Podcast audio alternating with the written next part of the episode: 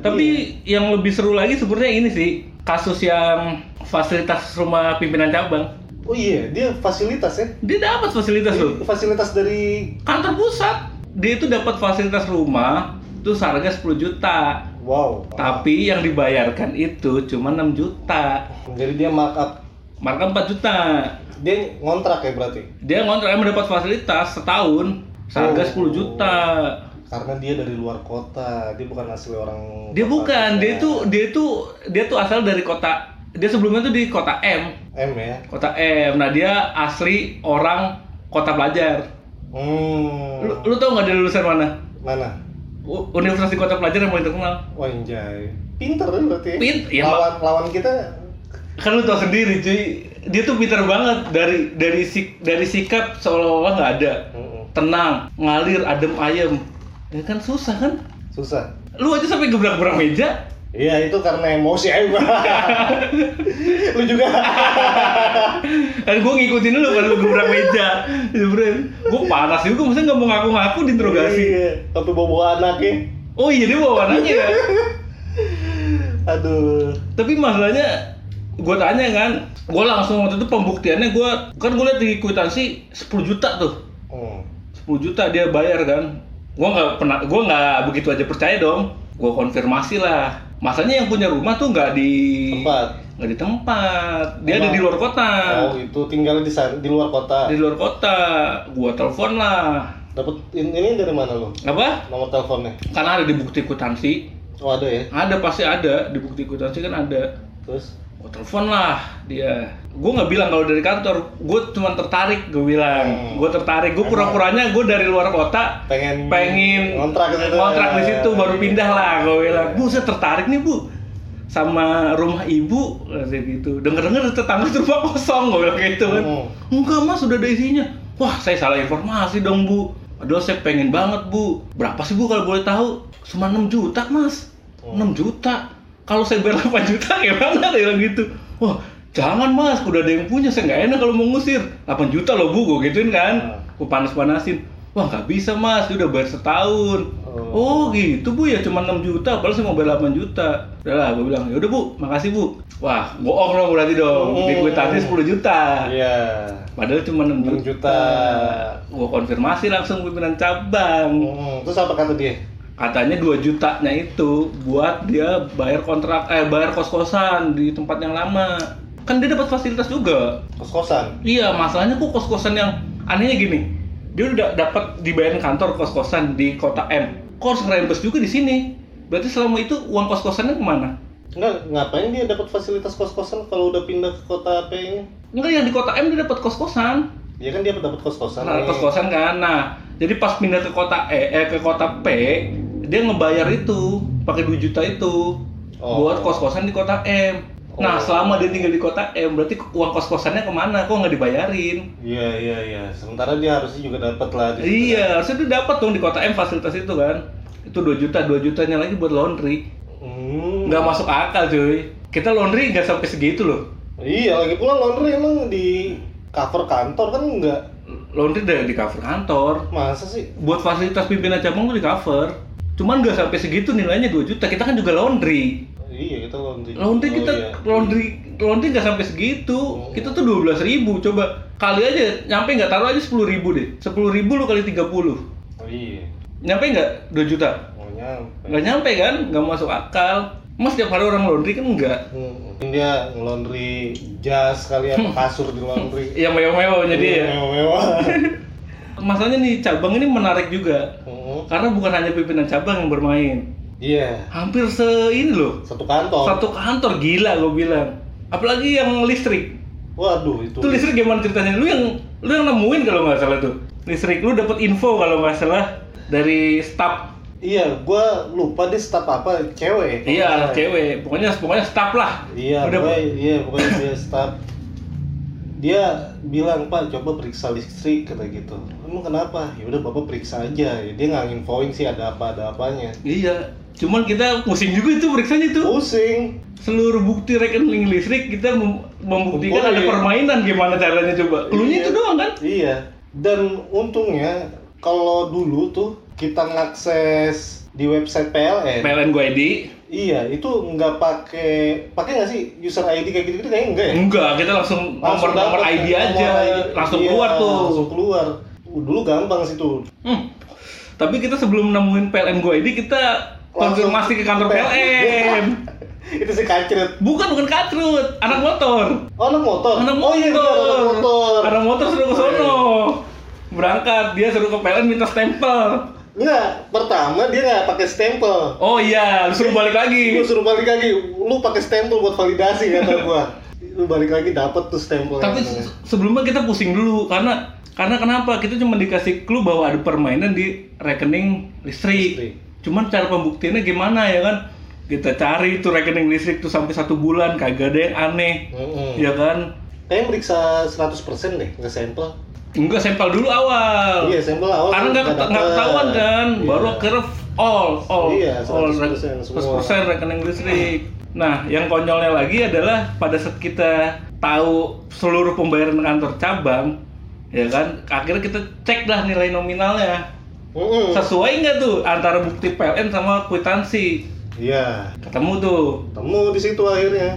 Makanya tuh kita juga kita juga kecolongan ini ini maksudnya eh, teman baru kalau gue bilang. Iya. Jadi masalahnya si si orang ini dia niat banget loh beli kertas PLN, kertas roti. Kan ada editornya ya. Iya, makanya dia niat banget beli kertas roti yang mirip punya PLN, Iya. ya kan, diedit sama dia, baru di print. Mm-mm. Iya Nah, kan? Yang edit pakai Photoshop. Iya, jadi bukti PLN yang asli di scan tuh sama dia tuh. Jadi capnya kan masih sama tuh. Hmm. Cuman ada bedanya memang antara stempel kan kalau stempel cap kan basah, kalau print kan enggak. Nah, Ya itu kita sempet kecut tuh. Ada beberapa sih 8 bukti kalau nggak salah. Iya. Dia main. Jadi harganya tak contoh misalnya pembayaran listrik misalnya 750. Cuman dibuatnya 1 juta. mm-mm. Itu ada 8 kwitansi. dia itu token atau ini? Token, Token ya? token. Emang token Itu bukan masalahnya nih yang bermain tuh bukan hanya satu orang tapi tiga orang. Si OB, Mm-mm. pimpinan cabang, sama satu lagi yang udah keluar. Oh, udah keluar ya? Udah keluar. Pas kita datang dia udah keluar. Itu kalau nggak salah di total tuh 5 juta. Iya. Iya, jadi dar pembuktiannya begitu, Dat- datang ke kantor PLN, kita buktikan sama bukti kwitansi, bener nggak? Di bukti PLN itu cuma 750 ribu, tapi di kwitansi itu dua eh satu juta. Tapi Iya. pinter juga sih cara mereka sih. Gue terkecoh loh itu loh, Itu kalau kita nggak punya apa ya ketertarikan sama audit. sama audit mungkin nggak akan diberi ah ngapain males Kita tuh emang, emang sebagai audit harus punya namanya tingkat kecurigaan yang tinggi, Tinggi. skeptisme yang tinggi. Iya. Nggak, kita harus punya rasa Itu curiga yang modal tinggi. awal tuh ya. Modal awal. Lu kalau nggak kalau gampang apa apa percaya nggak bakal bisa nemuin apa kayak kata gini. orang oh iya oh iya gitu ya nggak bakal bisa karena kita harus setiap ama setiap dengar omongan orang atau apa kita harus oh bener nggak bener nggak Hmm. by data nggak kalau nggak ya kita terkecoh mulu nggak bakal nemuin apa apa di cabang. Oh iya. Oh bagus aja udah. Eh udah bagus aja padahal cabang itu bobrok tentunya iya benar. Eh tapi kasihan juga sih si OB nya ya. Kenapa kan yang pas lu, lu keluar tuh Hmm. keluar dari kantor ini kan lu dapet kantor baru lagi dinas lagi ke kota S tuh. Hmm. iya itu. Gua ngobrol sama pamannya. Iya kan? Itu Iya. salah target rupanya lu. Aduh. Si Tri itu kan rupanya yang Iya. memanfaatkan OB kan? Iya, jadi kata si pamannya ini waktu gua main di Kota cabang Kota S, ya gue tanya kabarnya si ponakannya ini kan, gimana pak kabarnya ini? Oh iya, dia sih sekarang udah kerja di mana gitu gue lupa. Terus tiba-tiba dia bilang, Pak, tahu nggak sebenarnya dia itu cuma ngalah untuk temennya aja pak. Maksudnya gimana? Jadi temennya ini sebenarnya dialah yang bermain gitu. Si si ponakannya ini ibaratnya kayak boneka boneka aja. boneka si Tri itu kan Iya, jadi si pamannya bilang dia kasihan nih sama si Tri ini. Mau nikah, mau nikah. Mau nikah terus dicerita kayak gini-gini kalau gue dipecat kayak gini-gini gini. Akhirnya si OB ini yang mungkin kasihan gitu punya rasa ah, pertemanan yang kuat mungkin Hmm. kan. Akhirnya dia mengorbankan dirinya gitu. Emang waktu dia ngakuin dia kan nangis kalau saya dia nangis. sampai kesurupan Enggak keserupaan. izin di rumah kosong Iya dia tiba-tiba gitu Iya kan? tiduran di tempat gua. Gue cari mana sih oh kebetulan rumah sebelah kan kosong kosong. Kok sini? Itu setelah dia ngaku gitu. iya Itu eh, pertama kalinya dia ngaku. Maksudnya orang yang kita curigain dan dia ngaku gitu. Emang tapi kenapa dia nggak ngakuin ya bahwa "S- pak saya tuh nggak hanya sendiri tapi ada yang lain dia kan kayak menutupi si Tri ini Iya karena itu tadi si Tri ini mau nikah, jadi dia pasang badan lah untuk melindungi si Tri supaya nggak kena sama kita. tapi nasibnya dia kan kasihan Itu dia, makanya mungkin di situ gimana sih namanya orang udah OB, ya gaji seberapa sih, terus kehilangan pekerjaan, dia sedih juga, galau juga mungkin tuh. Mm-mm. Apalagi dia lah orang yang gue pepet. oh iya Wah, kata gua, gue sempet nggak percaya sih. Cuman alasan profesional gitu kan, mau nggak mau tetap punishment gua rujuk. ya memang kita kalau udah di cabang kita walaupun udah akrab banget ya kita nggak bisa tebang pilih Nggak bisa. kita sebagai audit harus tetap menjalankan punishment Iya, gue juga begitu masalahnya gue dekat sama orang cabang nih ya, tapi gue tetap ya punishment ya punishment iya, iya emang gitu tuh. Walaupun hati berat ya kan. Ya walaupun hati berat ya kan ya udah karena kita cukup lama bro bisa satu bulan di sana Iya. udah akrab tiba-tiba dia bermasalah Iya. ya punishment tetap harus berjalan Itu sih dia nangis di lantai dua, ruko kosong. ya Kan- kan. bukan kata lu kesurupan dia Kagak gua, Mas, Mas, diem gua panggil-panggil Hmm. gitu. Mana gelap, gua ngeri ya kan. Ya. Ini orang kenapa? Makanya emang gue sangka kesurupan. Mas, mas. Ada suara gitu. Oh nangis nih bocah kata gue. Akhirnya gue ngomong aja lah gitu. Gue kasih pengertian ke dia. Pas kenapa gitu? Kita tahu pas gue udah keluar gitu. ya karena kita kan fokusnya kepada si kakap Lu keluar juga, eh pas lu keluar juga kan baru tahu apa udah. enggak gue jadi tahunya itu pada saat gue kan dipanggil lagi buat nanganin kasus kota P ini Oh. kan kebetulan kan gue tim leadernya Mm. kan gua datang ke sono buat nanganin kasus P ini buat dibawa ke Sidang kantor ya? polisi enggak belum sidang tahap ke kantor polisi Hmm. jadi buat eh, apa sih berkas ya naikin berkas Iya.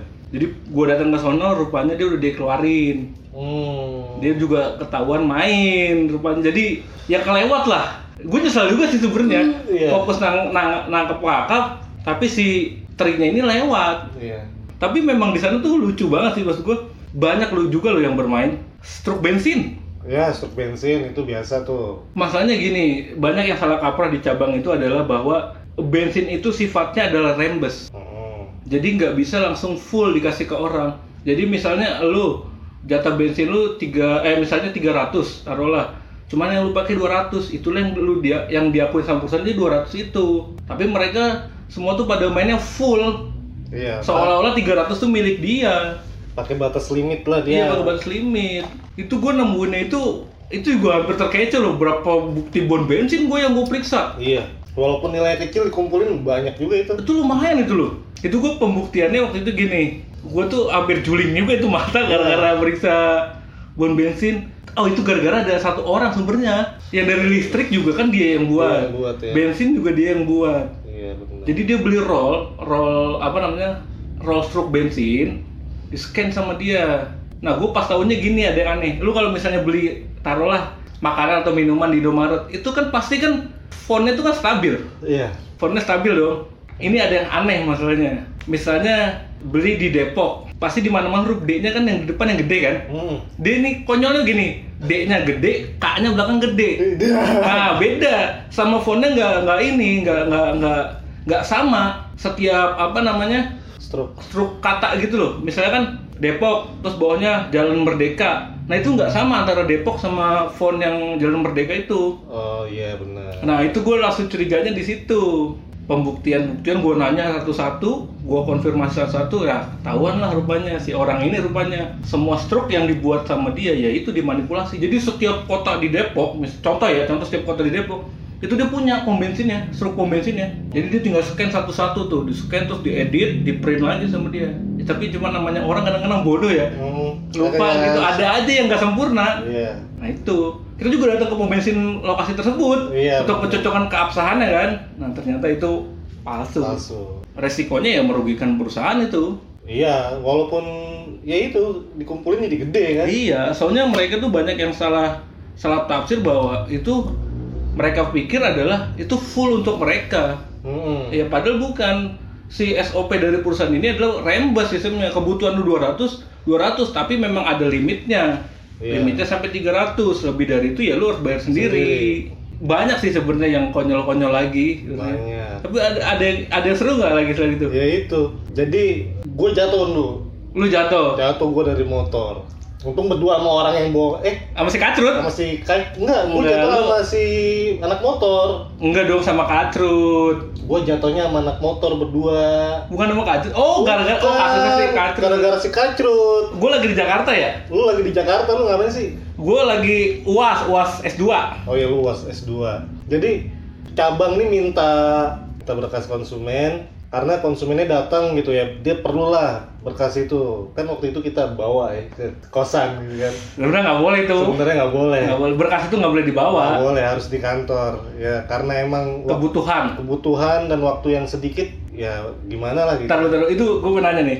Lu punya, menurut itu prosedur, prosedur ya? salah prosedur salah cuman seharusnya ya eh, perusahaan sih mengerti gitu ya karena emang kita nggak cukup waktu untuk di kantor kan kantor paling Banyak sih yang dikerjakan sih ya. iya Tapi kalau saran gue sih sebenarnya di fotokopi sih.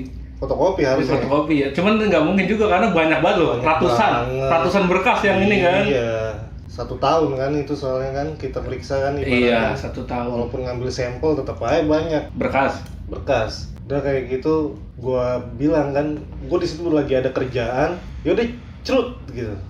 Lu kosan sono ambil kata gua. Oh. oh iya iya. Berkas yang ini iya. Yaudah dia ke kosan cari telepon ketemu gak ketemu bang kayak gitu. Coba cari lagi. Iya iya iya. Udah. Nah dia balik. Set. Balik gua kira dapat dia balik. Hmm. mana berkasnya? Nggak ada bang. Udah gue cari. Coba lu cari yang bener dong kata gua gitu kan di mana kek? Di kamar pandu kata gua gitu. Apa di mana gitu kan? Lu dong sampai nelpon gua. iya ada. Cari oh gitu lah. Terus ya udah akhirnya dia balik lagi. Hmm. balik lagi ke kosan set. Terus dia nelpon nggak ada bang. Nggak ada. Wah ke mana nih? Berkas kan gua khawatir juga hilang kan? Hilang resiko gitu berarti. iya itu resiko dibawa ke, ke, Ke kosan. kosan. udah kayak gitu. Udah dia balik ya udah balik deh. Akhirnya gua ke sana lah sama si Anak motor. anak motor gara-gara emosi gue ya Hmm. sama nih bocah masa nyari gitu nanya nggak ketemu gue rasa nih nggak dicari bener-bener nih. Maklum lah, si Kacrut masih baru itu. emang kacrut Masih baru. Aduh, kata gue udah gue waktu itu motornya Satria. Satria Satria tuh milik OB lagi. iya punya OB Terus bro gue yang bawa gue bawa set pas gue jalan baru ngebut dikit gitu kan set ada mobil di depan gue itu gue mau nyalip ke kanan hmm. Nah dia kan emang dikit lah sisa di kanan itu kan. Ternyata ada ini apa sih namanya yang kerucut itu tuh. Nah gue ngeliat itu gue kaget. Biasa udah selip motor gue. Situ gue ngerem set. Lu yang bawa apa anak motor yang bawa? Gue yang bawa. Oh bukan anak motor. Bukan. Udah tiba seret kata gue. Wah gue jatuh. Persis di depan puskesmas. oh langsung ya. Jatuh langsung ya. langsung orang-orang itu "Eh, puskesmas wah udah dibersihin luka-luka gua gini gini gini gini emang sih orang-orang sono baik-baik juga tuh Iya. gua tanya berapa bu udah nggak usah nggak apa-apa oh gitu iya wah Kalau nggak salah gua lu cuma bayar obat doang dah. enggak Enggak ya? enggak dikasih gua obat Udah kasih obat malah. kasih gua jadi obat itu udah bawa aja katanya gitu ya udah akhirnya gua nggak jadi ke kosan gua putar balik ke kantor lagi Makanya pas gua datang, gua balik dari eh, dari Jakarta, gua balik lagi ke kota, ya gua bingung. hmm. Loh, lu kenapa ini? Yuh. Jatuh rasanya. Ya itulah pengalaman gara-gara si kacrut sampai sekarang tahu tuh bocahnya inget apa enggak tuh. ya kalau untuk Kacrut yang mendengar cerita ini, ya kan, kasihan nih mantan teh lu nih bekas jatuh dia. Lu kalau nyari yang bener pakai mata, pakai bidang. Tapi sekarang udah sukses bro. Sukses. Dia udah kerja di apa? eh, Usaha coy. usaha juga, terus juga dia udah sekarang DPRD. DPRD, dia udah DPRD. Luar dia. biasa ya, Mas. Emang dia selap-selipnya gua ini sih bagus juga dia. Apanya? Nyelip-nyelipnya gitu. Bergerilya ya, Iya, bergerilya aja. gitu. Emang orang-orang yang dianggap pemberontak itu sekarang memang memang alhamdulillah lumayan lah. Mm. Gua ngeliatnya lumayan deh. Jangan sampai aja dia bikin jatuh orang lain lagi di. Eh, tapi gue inget juga nih masalahnya ada yang menarik juga itu yang renovasi gedung itu nilainya lumayan loh sampai 25 juta oh, tapi kita nggak ngeliat ya hasil renovasinya kayak gimana. nah itu dia cuman ada gini cuman kita nemu berkas renovasi gedung tapi gobloknya lagi ya yang gue bilang aneh kok rincian ininya cuman berdasarkan kertas HVS doang rincian ini apa tembok Bahan-bahannya? ya tembok misalnya Hmm. lantai dan segala macam kok cuman pakai ini doang kertas HVS Nah, bukti pendukungnya itu kan dari 25 juta cuman ada 18 juta. Tapi 18 juta ini diragukan sebenarnya. Iya. Cuman kita bisa buktiin nggak sih itu nggak bisa ya? Nggak bisa, karena kita nggak nemu tukang bangunannya. Iya, kita nggak nemuin. Kalau kita nemuin tukang bangunan itu bisa diangkat. Jadi sampai terakhir tuh masih gantung. Iya. itu. Penasaran sih gua. Itu kayaknya udah ditelepon situ. Udah, udah sama pimpinan cabang. Iya. Eh, pimpinan cabang itu udah nelfon. Nggak ketemu loh. Nomor teleponnya ada apa nggak sih tuh? Ada, cuman nggak bisa dihubungin. Apa nggak mau ngangkat dianya? Iya, nyambung sih nyambung. Nyambung. Cuman yang gue bingung masalahnya tembok sebelah mana yang di Tenor. renov, ubin sebelah mana yang direnov. Karena kita lihat sama semua nih. Karena kita kan bukan memang bukan ahli di bidang itu ya, di bidang kita kan anak akuntansi berdua. Jadi butuh pembanding kan. Iya. Ya akhirnya udah gantung aja gitu aja deh. Iya, itu sih emang kita tinggal. Kesel juga sih gua. Iyalah. Tapi gue di kota W, gue berhasil. Oh. Kota W, gue pakai berbandingan. Iya. Jadi gue nyewa tukang bangunan lain.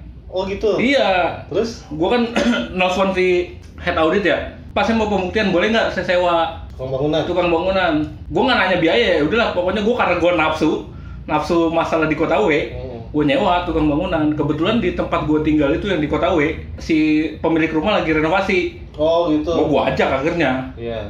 gue ajak. Dia bisa tuh ya nilai. Ya iyalah, dia tahu lah nama tukang bangunan pasti yang tahu. baru, Iya. terus?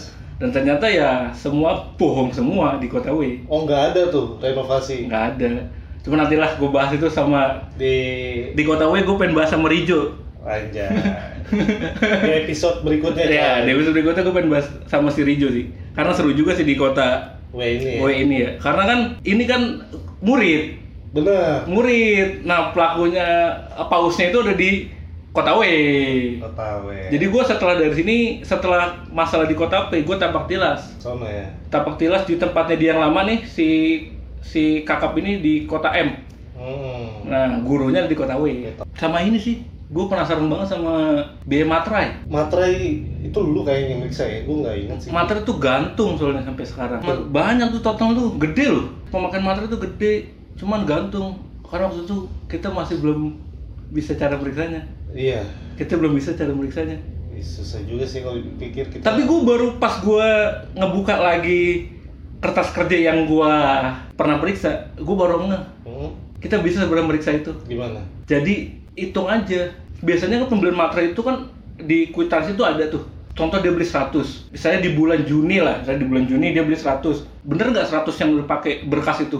Oh, ya tinggal kita cocokin ke berkas aja. Iya. Tapi kenapa waktu itu nggak kepikiran ya? Iya, ya karena kita belum ke sana sih. Ya itu fokus ke kasus si kakap yang gede-gede aja. Ya, iya sih, tapi sebenarnya bisa lumayan. Bisa. Waktunya cuy dikit kalau kita mau itu kayak butuh waktu sebulan lebih lah. Iya karena ini juga sih, karena kita juga baru nanganin ini. Iya, itu kan karena kita punya background di KP, kantor publik, jadi kita tahu. Iya, jadi kita meriksa benar-benar dari laporan keuangannya Kalau dia. gue bilang sebenarnya auditnya tuh dulu lebih ke compliant loh, Emang komplain doang. lebih ke apa eh, SOP perusahaan loh. Iya.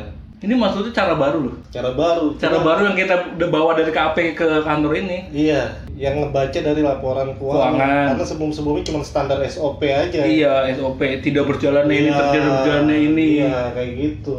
Tapi ya gitu, kesel deh gue. Suka dukanya lu ngaudit di sana gimana? Suka dukanya Tadi kan lu jatuh dari motor tuh. itu duka. Duka. Sukanya gue dapet pengalaman baru. Terus apa namanya ada kepuasan tersendiri sih emang sebagai auditor itu di saat kita bisa nemuin kasus dan bisa membuktikan itu ada kebanggaan tersendiri gitu. Menurut gua ya prestasi aja buat di hidup gua gitu selama gua bekerja. Wah, gitu ternyata bisa ya gue kayak gini. Iya sih, memang. Cuman ada ada sindiran juga loh buat gitu. Dari siapa? Jadi gue pernah dapet sindiran, lu berani banget ngelakuin hal kayak gitu di kota orang. Heeh. Lu nggak takut dibunuh, nggak takut di Ah. apa, nggak ada, ya kan? Karena kita ngacak-ngacak kota orang. Dan dia bilang begini, lu nggak kasihan dia punya anak istri, lu pecat. Iya. Gue balikin lagi, lu kasihan mana anak istrinya dinafkahin dengan hasil nggak bener. Iya. Udah, dia diem. Iya, ya itu benar jawaban. Iya kan? Iya. Ya memang secara secara hati hati Secara nurani, kemanusiaan ya memang kasihan. Kasihan. Kasihan dia nggak ada udah dipecat ada pekerjaan. Tapi dalam sisi agama, Hmm, hmm. dia, dia salah Dia nggak berkah dong. nggak berkah Menang, apa namanya anak istrinya dinafkahin dengan uang yang nggak bener. benar masya allah benar Oh terus ini juga lo, lu lu tes OJK kan? iya itu Gue ditinggal lu berapa hari anjir? Ada tiga hari empat hari. wah Gue ditinggalin sama si Kacrut anak motor sama si Cungkring. gue gue naik kereta pesawat ya dari Naik kereta. baliknya gue naik pesawat ya ke, ke kota P nya ya Iya, lu empat hari gue ditinggal. empat hari gue iya itu benar gue ada tes OJK tuh waktu itu ya inilah maksudnya mau ngadu nasib di tempat wah OJK nih ternyata Tapi nggak apa-apa, sepanjang perjalanan itu ada hikmah cuy. ada hikmah pastilah walaupun nggak diterima di sana ya Dapat yang lebih baik kan sekarang lebih kan? baik alhamdulillah sih setiap gue pindah kantor penghasilan gue tuh mas- agak lebih tinggi lah dibanding yang dulu dulunya Ya memang itu. Ya gimana ya? Menurut gue tuh emang dari banyaknya kita gagal pasti ada hikmah sih. pasti ada hikmah Ada hikmah. Terus sama lu jalan-jalan ke Malang coy. Iya lu jalan-jalan ke Malang loh. Oh, gue iya. ditinggal. Eh gue enggak, gue Lu kan ke gue Karimun Jawa. Iya, Karimun Jawa. lu gue aja kagak mau Karimun Jawa. Gede. Satu juta memang. Fine gua akhirnya si Pandu ke Karimun Jawa coy. Kita ke mana nih? Kata anak buah lu cungkring. Udah kita ke Malang. Siap kata gua. Udah tuh gua ke Malang tuh bertiga gua. Oh si anak motor ke Pekalongan dia pulang pulang kampung dia kurang ajar banget ya. Palong- ke Pekalongan sendiri. Udah bertiga gua sewa mobil. Tut. Wah, udah malam-malam tuh gua jalan nyampe subuh. Nginep di pinggir jalan depan masjid. Bukan lu ketemu teman lu si Baso itu. Bukan, si Tommy. Oh iya si Tommy. Iya, dia kan emang kuliah di sana kan. Iya. Ya, gue janjian aja daripada nggak ada temen oh, tour guide lah ibaratnya buat ngajak kita jalan ke mana-kemana ya dia gue hubungin. Lu Udah ke Malang ya? ke Malang gue jalan tuh. Ke apa sih namanya? Nggak tahu gue lu yang ke Malang. Aduh. Gue mau ke Karimun Jawa gue coy. Ya, pokoknya ke tempat wisata di sana lah. gue ke Karimun Jawa. Tapi gue cerita lucu ada sih Karimun Jawa itu. Nah, lu sendiri ya? Gue sendiri ke sana. Berarti gabung sama orang lain dong? Iya. Kacau banget tuh si anak motor bawa motor bawa motornya parah banget. Wah gila. Gue kan jarak lokasi sebenarnya itu eh, antara kota P dengan kota J, Hmm. ya kan? Itu dua jam. Ini Eh, Di bawah satu jam. pakai motor Satria. Pakai motor Satria. Iya. Gila ada orang lu. Waktu gua mau tes OJK, gue dianterin juga. Lu dari kota P ke kota S. Iya. Iya kan? Gua naik kereta dari sana, lewat jalur Pantura, dia tronton segala macem, selap selip selap selip kata gua, buset. Eh, bocah motor, gua masih mau hidup ini gua mau tes OJK bukan mau ke akhirat. Tapi sama pas gue pulang ke ini ya. Pas gue juga mau, gue udah dua kali sih naik motor yang mana motor nih. Pas gue mau pulang juga sama, gue naik kereta tuh, gue mau uas dari kota P ke S Hmm. sama. Buset itu truk begini-begini disalip sama dia. Gila emang tuh bocah motor. Eh tapi lu inget nggak si pimpinan cabang waktu itu ke, tanpa sadar dia pakai helm kerja. Iya. itu dia saking pusingnya kayak itu. Pakai helm masuk ke kantor, Udah gitu kagak dicopot ya? nggak dicopot. Nggak Nggak dicopot. dicopot ya. Nggak sadar tuh orang itu. Aduh, blengeng banget ini kata gua. Ini orang yang lu Udah saking stres kayaknya ya. stres. Tapi Dia- tapi keren loh dia. Maksudnya dalam hati, dalam hati gue, pimpinan cabang yang paling keren waktu itu mobil salah satunya dia loh. Itu lumayan loh harganya. Katanya gue pas gue tanya pak mobil keren pak. Iya ini warisan. Eh gue nggak tahu bener apa enggaknya ya. Iya. Kita kan nggak ngaudit ke sana soalnya. Ya itu sih emang dia emang kocak. Kangen nggak kerja jadi audit? Kangen banget coy. Nggak. Apa? Kangen banget. Enakan kerja jadi audit atau kerja yang sekarang di instansi? eh dua-duanya punya kelebihan yang bikin enak sebenarnya. Plus minusnya? Jadi kalau di instansi itu gua nggak terlalu berat lah. Kerjaannya itu nggak terlalu sibuk gitu dan nggak terlalu menguras otak, pikiran dan Oh kerjaan lu perasaan. sekarang? Kerjaan gue yang sekarang. Tapi penghasilan di atas audit gitu. Tapi kalau untuk di audit, kalau emang passionnya di sana, ya di situ juga gua ada. Aduh, apa gue jadi audit lagi? Karena gue ngerasa di sana tuh otak gue jalan banget lu. Berpikirnya jalan Berpikir ya? jalan, maksudnya Insting segala macam, nalar. nalar ya gitulah analisa bla bla bla nyala banyak lah walaupun penghasilan nggak segede yang sekarang tapi di sana itulah Ilmu ya? ilmunya banyak banget sih Lu bekerja untuk ilmu apa uang? sekarang uang gua Sekarang, ya karena lu udah berkeluarga punya anak Iya. ya. Kalau dulu ilmu. ilmu kalau gua masih sendiri ya gua sikat lah Tapi gue juga kangen sih kerja di, di audit itu. kangen Kangen banget. karena setiap gua ditanya masalah kerjaan yang gue ceritain itu aja Yang kerjaan yang lama ya? iya kalau di kerjaan sekarang nggak ada cerita maksudnya nggak ada pengalaman yang spesial lah gitu untuk gue ceritain ke orang lain gitu pengalaman gua Iya sih, memang emang gue juga kangen sih. Maksudnya jadi audit tuh bisa yang gue nikmatin ya jalan-jalan. jalan-jalan Gue bisa nikmatin kota orang oh seperti ini. Ya bener kata lu Indonesia tuh indah, Iya. ya kan. Banyak hal yang belum pernah gue lihat, gue bisa lihat. Iya. Ya sebenarnya gue berterima kasih sih pernah bekerja di sana, dikasih kesempatan kasih ya. kesempatan di luar dari apa yang terjadi lah terhadap kita berdua. Mm-mm. Itu kalau dibayangin sih gue kadang suka ngebayangin gitu kok gue bisa ya jadi kan kita setiap ke cabang orang cabang nggak boleh tahu kan nggak boleh tahu terus kita nyari alamat ini Dadakan lah kita ya, kita datang dadakan. dadakan Dilepas kotak. mending kalau misalkan kita misalkan di Depok suruh jalan misalkan ke mana ya kan yang masih deket. Ini udah di luar pulau nama kotanya kita juga sebelumnya nggak pernah denger. Ini naik apa transportasi apa yang ada. Iya, kita dilepas ko- di kota orang ya. dilepas di kota orang. Dilepas di kota orang kita ya lu sama gua sama-sama tim leader maksudnya belum pernah ke sana dilepas Iya, bawa anggota. bawa anggota. Kalau nyasar gimana? kalau ini anak hilang tanggung jawab sama orang tuanya gimana? I- itu sih. Tapi ya alhamdulillah semuanya lancar kan tapi pengalaman terburuk lu jadi audit apa? Pengalaman buruk nggak ada. Cuman kalau gue masalah aja sama si itulah. Kalau itu mah nggak usah dibahas lah itu dibahas, kan. itu masalah ada cukup kita ceritakan berdua saja. Iya pengalaman buruk nggak ada. Ya paling nggak ada lu pengalaman buruk? Nggak maksudnya pengalaman buruk yang menyakiti hati gue gitu. Bukan bukan maksudnya selama lu bekerja pernah mau dibegal atau apa? Kalau buruk banget sih enggak kalau misalkan ada resiko itu ada tapi nggak gua anggap itu pengalaman buruk sih Ndo. asik aja karena kita bawaannya udah seneng aja jadi gua nganggap itu oh emang ini harus gua hadepin nih gitu Iya enggak sih, gue juga sama sih. Kalau gue berpikiran, gue datang ke kota A dengan, misalnya datang ke kota orang dengan baik, pulang juga harus baik. Oh, iya Niat kita lillahi ta'ala aja ya. iya jadi kita niat ke sana untuk kerja Tapi nggak banyak loh orang yang seperti itu. Berani mengeksplor. Kita termasuk berbahaya karena kita ngacak-ngacak. iya Ngacak-ngacak kota orang, tempat kerja orang, Iya. tiba-tiba di PHK. iya apalagi itu orang asli situ Ada yang hasil itu. belum lagi yang goib-goib kita nggak tahu Iya. yang udah diceritain sa ntar pala lu lembek lu hati-hati ya Anjing, serius bang iya lo jangan ini pala lu lembek ntar pulang-pulang pala lu lembek gimana Tapi gue sih balik lagi sih, gue lillahi ta'ala. Maksudnya dalam hati gue berangkat dengan baik, pulang dengan baik gitu Iya. loh. Ya emang kerjaan kita. namanya di daerah orang juga kita harus jaga sopan santun Tapi alhamdulillah sih selama gua kerja misalnya, gua kan nanganin beberapa kasus yang kayak gini kan juga lumayan lah. Tapi alhamdulillah sekarang sampai sekarang selamat. Ayo alhamdulillah bisa Ya lihat aja iya kan.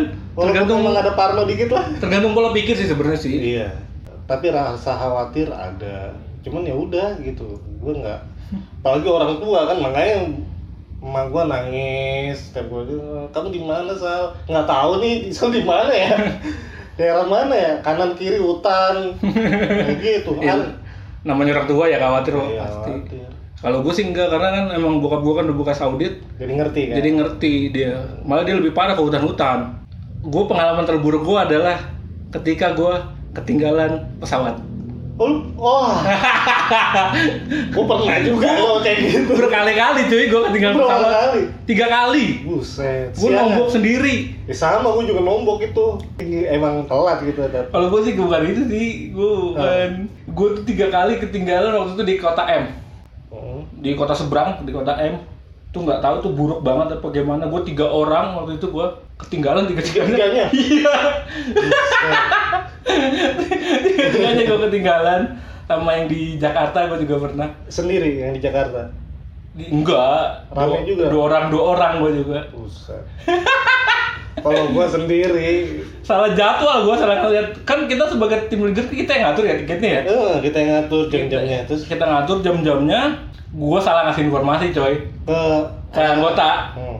diberangkat jam sekian ya kan Tau-taunya pesawat tuh antara 13 sama 15 kan beda-beda tipis tuh angkanya tuh Oh. Ber- pesawat berangkat jam 13 gue ngasih jam 15 Ah. gue yang bayar lah tiketnya Semua lu tombokin. Iya, gua kan pas itu berdua. Oh dia dia lu tombokin. Ya iyalah gue salah ngasih informasi, gue sebagai leader salah ngasih informasi, gue tombokin aja, gue yang buat gue malah gue itu. Aduh, aduh.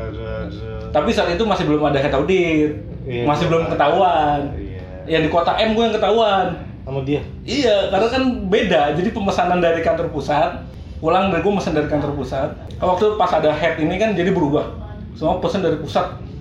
Tahuan gue aku beda. Hmm. Terus lu bilang telat pak. Iya udah, maki-maki gue. Padahal kan gue udah bayar loh. Maksudnya Ya ngapain? kan gue ganti. Itu kan juga jadwal pulang. Iya, lagi pula kan gue ganti loh, Hmm. Nggak ngerugiin. Sama yang kedua, anggota gue Kenapa lagi? kehilangan laptop di bandara. Siapa? Ada sekarang dia udah dikerja di Kementerian Imigrasi. Awalnya Ya lu. kan gue bilang or yang ikut sama gue kan banyak yang pembangkang tuh, yang pro demokrasi ya kan, pro revolusi ya kan. Nah itu gue kehilangan laptop ya. Masalahnya ya itu gue nggak merasa nggak adil adalah kasihan dia kena hukuman. Hukumannya? Gantiin laptop. Iya, Laptop enggak bukan kantor. hanya itu, bukan hanya itu. Nah itu laptop kantor ya? laptop kantor dia udah ganti cuman dia di nonaktifkan untuk jalan Oh jadi jadi kantor aja tuh. iya bagi gua nggak adil sih ini anak punya potensi besar gua ngelihat walaupun dia maksudnya tanda kutip di situ ceroboh cuman dia punya gue lihat ini anak punya potensi besar ke depannya cuman ya balik lagi lah suka dan tidak suka Iya, itu yang gue sesalin kenapa di setiap kantor itu ada aja yang kayak gitu. Yang pen- yang bisa dibilang penjilat itu emang mungkin emang para bos sukanya gitu kali. Nggak ngelihat hasil kerja tapi oh, apa eh, ya gitulah. Gitu yang kan bagi gua mengganti laptop tuh udah hukuman loh Iya, ya kita keluar duit. iya masalahnya itu gua tuh dikasih dinasihatin sama senior gua lu sebagai tim leader lu juga harus ikut campur Hmm, patungan itu. patungan akhirnya gue koordinasikan kan ya udah 60% sisanya gue bertiga 40% Jadi patungan berempat. patungan buat ganti. Waktu itu kalau nggak salah harga laptopnya itu di bawah 8 Iya, itu mahal itu. itu di bawah 8 itu. Ya udah. Itu sih yang gue sesalin ya itu sih. Ini anak berbakat. Tapi kenapa? Ya di apa sih namanya dihukum nggak boleh jalan. Padahal dia potensi potensinya gede. Ya itu like dislike hasil dari kesotoyan dia juga. Ya itu si anak motor ini kan sempat dimarahin juga tuh sama dia di kota P yang masalah kalimat di laporan gitu kan kayak gini gini gini. Dia ngeliat loh kok kamu begini? Salah nih ganti ganti gini gini gini gini gini. Gue liatin aja. Ya, gua- oh yang lu debat sama dia tuh? Ya, emang gue debat mulu sama dia. Iya lu debat maksudnya dulu buset ya lu, lu baru masuk yang harusnya maksudnya gini sebagai orang baru dia tapi harusnya dia kan pengalamannya tinggi coy Tapi kan sistem kerja berbeda dari Iya kantor sih. sebelumnya dia harus menyesuaikan dulu, dia baca, maksudnya dia ngebaca situasi dulu, oh gini, gini, gini. Kalau mau evaluasi, ya nantilah setelah, setelah dia mengerti. Ini masih belum ngerti, dia udah langsung ngomelin staff gua ibaratnya kan, ya gua harus pasang badan juga gitu. Ini Oh. staff gua atas instruksi gua kerjaannya dia, ya gua bilang nggak bisa gitu pak, karena emang udah begini, kata-katanya udah dibakuin seperti ini untuk hal-hal yang kayak gini kata gua kayak gitu. Dan Iya. lain hal banyak gue debat sama dia. Itulah yang bikin dia mungkin nggak suka sama gue yang kita disebut pembangkang. Membangkang lah apa ya sebenarnya. Ya gitulah kadang ah, kita udah bekerja dengan maksimal gitu kan. Tapi emang penilaian orang mungkin berbeda ya udah. Suka dan tidak suka ya? Suka dan tidak suka balik lagi sih hikmah yang dapat dari itu hmm, kalau gua hikmah dari masalah yang kayak gitu-gitu sih gua tetap aja pada pendirian gua gitu. Kalau misalkan bener ya gua katakan benar kalau salah gua katakan salah. Mungkin dari segi bahasa yang harus di apa diatur ulang ya. Dari bahasa dan nada suara yang mungkin dia nggak suka gitu kan ya mungkin itu tuh yang harus gua perbaikin. Tapi tetap kalau yang salah-salah yang bener-bener walaupun sama siapa pun walaupun sama atasan Walaupun sama sendiri atasan tetap harus kita kasih tahu yang ini pak yang benar gitu. Kalau dia salah harus kita benerin gitu. tapi bagaimana kalau atasan yang kamu terima Ya udah kalau selama itu nggak menyangkut sama pekerjaan gua dan tanggung jawab bukan di gua, fine fine aja oke oke aja. Tapi kalau misalkan itu udah menyangkut sama pekerjaan gua kan yang masalah yang kota P ini kan juga menyangkut ke- pekerjaan gua kan. Hmm. Dan di situ gua juga sebelum lu datang kan gua tim leadernya kan. Hmm. gue ngerasa ini pekerjaan gue dan yang tanggung jawab atas pekerjaan gue pasti gue gitu loh Iya. ke ya udah gue pertahanin pendapat gue memang kita sebagai tim leader memang apa namanya tanggung jawab hampir 70% nih gitu. hampir 70% sampai yang ke kepolisian kan Iya. mana mau atasan-atasan pasang badan pasti yang meriksa-meriksa kan Iya, tapi gue baru sadar. Gua- lu coba, lu lihat deh di laporan akhir. Hmm. Kita buat rangkuman laporan akhir, tapi namanya bukan kita.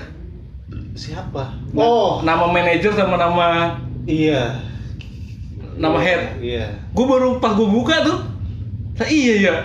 Jadi kita yang mengerjakan harusnya itu ada nama kita bertiga loh, Harusnya. sama nama anggota yang lain. sebagai pemeriksa Iya, harusnya ada di, dikaitkan loh. Siapa sih yang periksa ini? Pasti kan si pimpinan atas juga pasti harusnya harusnya tahu tak pengen tahu dong harusnya. Jadi cuma nama dia berdua doang. emang ya kadang gitu kerjaan bagus di bawah yang na- yang pengen naik namanya mereka mereka ini gitu ya itulah emang di sana tuh Kalau kesah dunia kerja ya.